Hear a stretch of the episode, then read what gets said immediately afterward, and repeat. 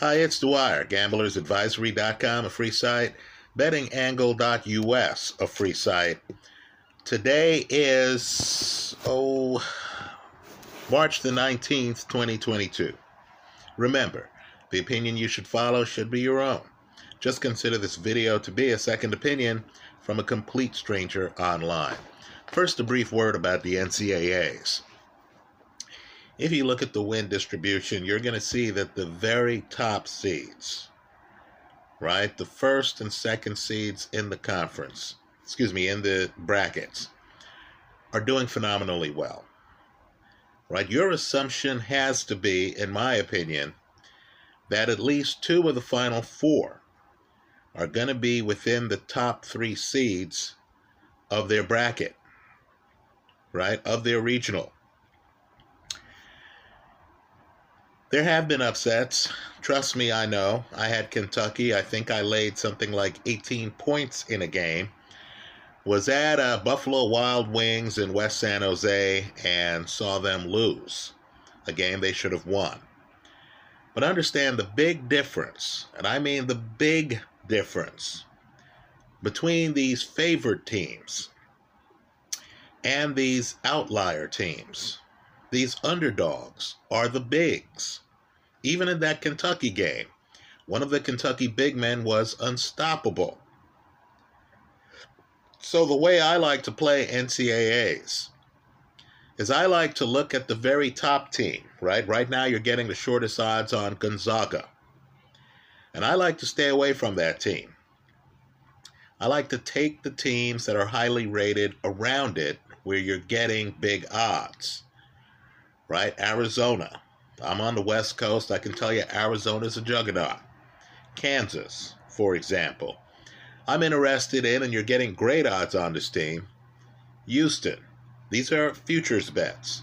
To win it all, right? Baylor. To win it all. Those are the teams I'm focused on right now. The logic is simply if Gonzaga makes the NCAA finals, they're going to play an opponent. And you will have gotten major leverage on that opponent. At that point, you can hedge the play. How much you bet on Gonzaga if they deliver and make the finals, how much you bet on Gonzaga is going to be a function of the leverage you're getting on the other side of the play. And understand the other side of the play are a series of teams. You have to keep a ledger of how much you've bet on these other teams. It's not necessarily that I think Kansas is going to win the NCAA, but I know they're loaded. I know Bill Self has been here before. Right? I understand the bigs make the difference. They'll provide the margin of victory against weaker teams. So, when you get down to a Sweet 16, an Elite 8, a Final Four. I know Kansas will have faced that level of opposition before in the regular season. Right? So, right now, you're getting outsized odds. I understand on KenPom, the argument against Houston is that they haven't played anybody. Right? I get it. But Kelvin Sampson has been deep in the NCAA tournament before, their head coach right? You're getting them at way out odds, far greater than 10 to 1, right? That's the kind of high seed that you want to have part of your betting portfolio on. Again, not because you think Houston's going to win it all. It's just that when you look at odds distribution, you realize that Houston is likely to be among the last teams standing. Right? One of the final bets I'll make in this tournament will be on Gonzaga, right? Gonzaga's overpriced right now. There's something like a plus 200 to win it all, right? One of the final bets I'll make will be on Gonzaga, and it'll depend on how much I've spent on other elite teams that I think might make the Final Four.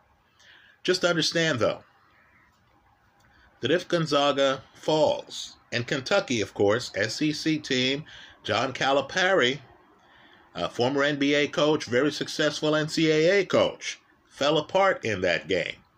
right? Threes do hurt big teams, right? Because an opponent just needs to have a guy who is adept at getting open behind screens. These are young players. You're only seeing this team once.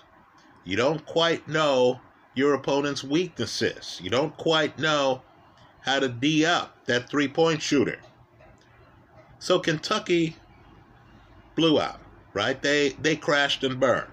It's even more interesting because that game went into overtime and you thought, "Oh, with 5 extra minutes, Kentucky will assert their dominance." They did not. Understand that could happen to any elite team.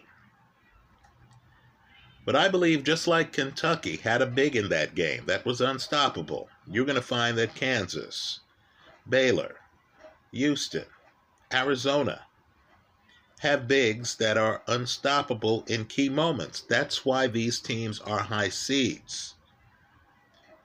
Right? I I vividly remember when Villanova won the NCAA. I've seen long shot teams win the NCAA tournament.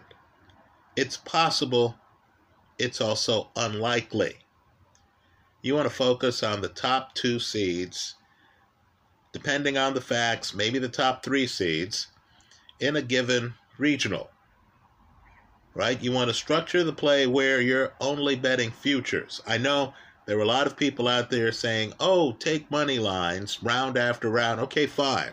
I'm the opposite. I want to get a position at big odds, Houston here, for example, on a quality team that's a high seed with skilled bigs.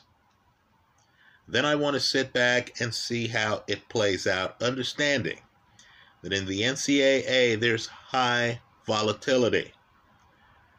Right? The only certainty to me is that some high seeds are going to be in the Final Four. That's what I'm banking on right? I'm not going to get too carried away a UConn loses a fifth seed to some other team and stuff like that. I understand too that a 15 seed has already won a game in this tournament. Okay, okay, that's all true. Lower seeded teams tend to fade. We're going to reach a part in this tournament where the lowest seeded team is probably going to be a fifth or sixth seed. You want to concentrate on the good teams with good bigs. You want to stay away from the overpriced favorite until you have to pick them in a Final Four or Finals game just to protect the investment you have in their opponents. That's how I see it. Let me hear from you. This is one man's way to play the NCAA right? The basic premise is sooner or later talent takes over, big talent, right? That's not to say that there haven't been guard MVPs of the NCAA tournament. But all I'm saying is the difference between high seeds and low seeds tends to be the quality of their bigs, forwards and center. Right? Height, low post move, back to the basket skills, leaping ability rebounding, that rules the day.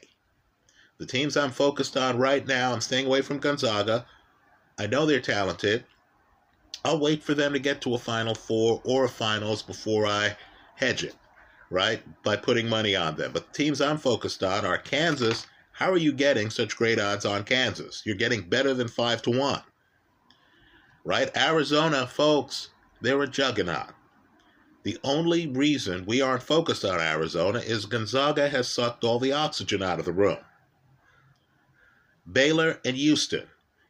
Those are the four teams I'm focused on. It's futures betting because I want leverage. That's how I see it. Let me hear from you. I hope you leave your comments in the comment section of this video. Tell us how you're doing it. Tell us what's worked for you in the past, what you hope will work for you this year. Thanks for stopping by.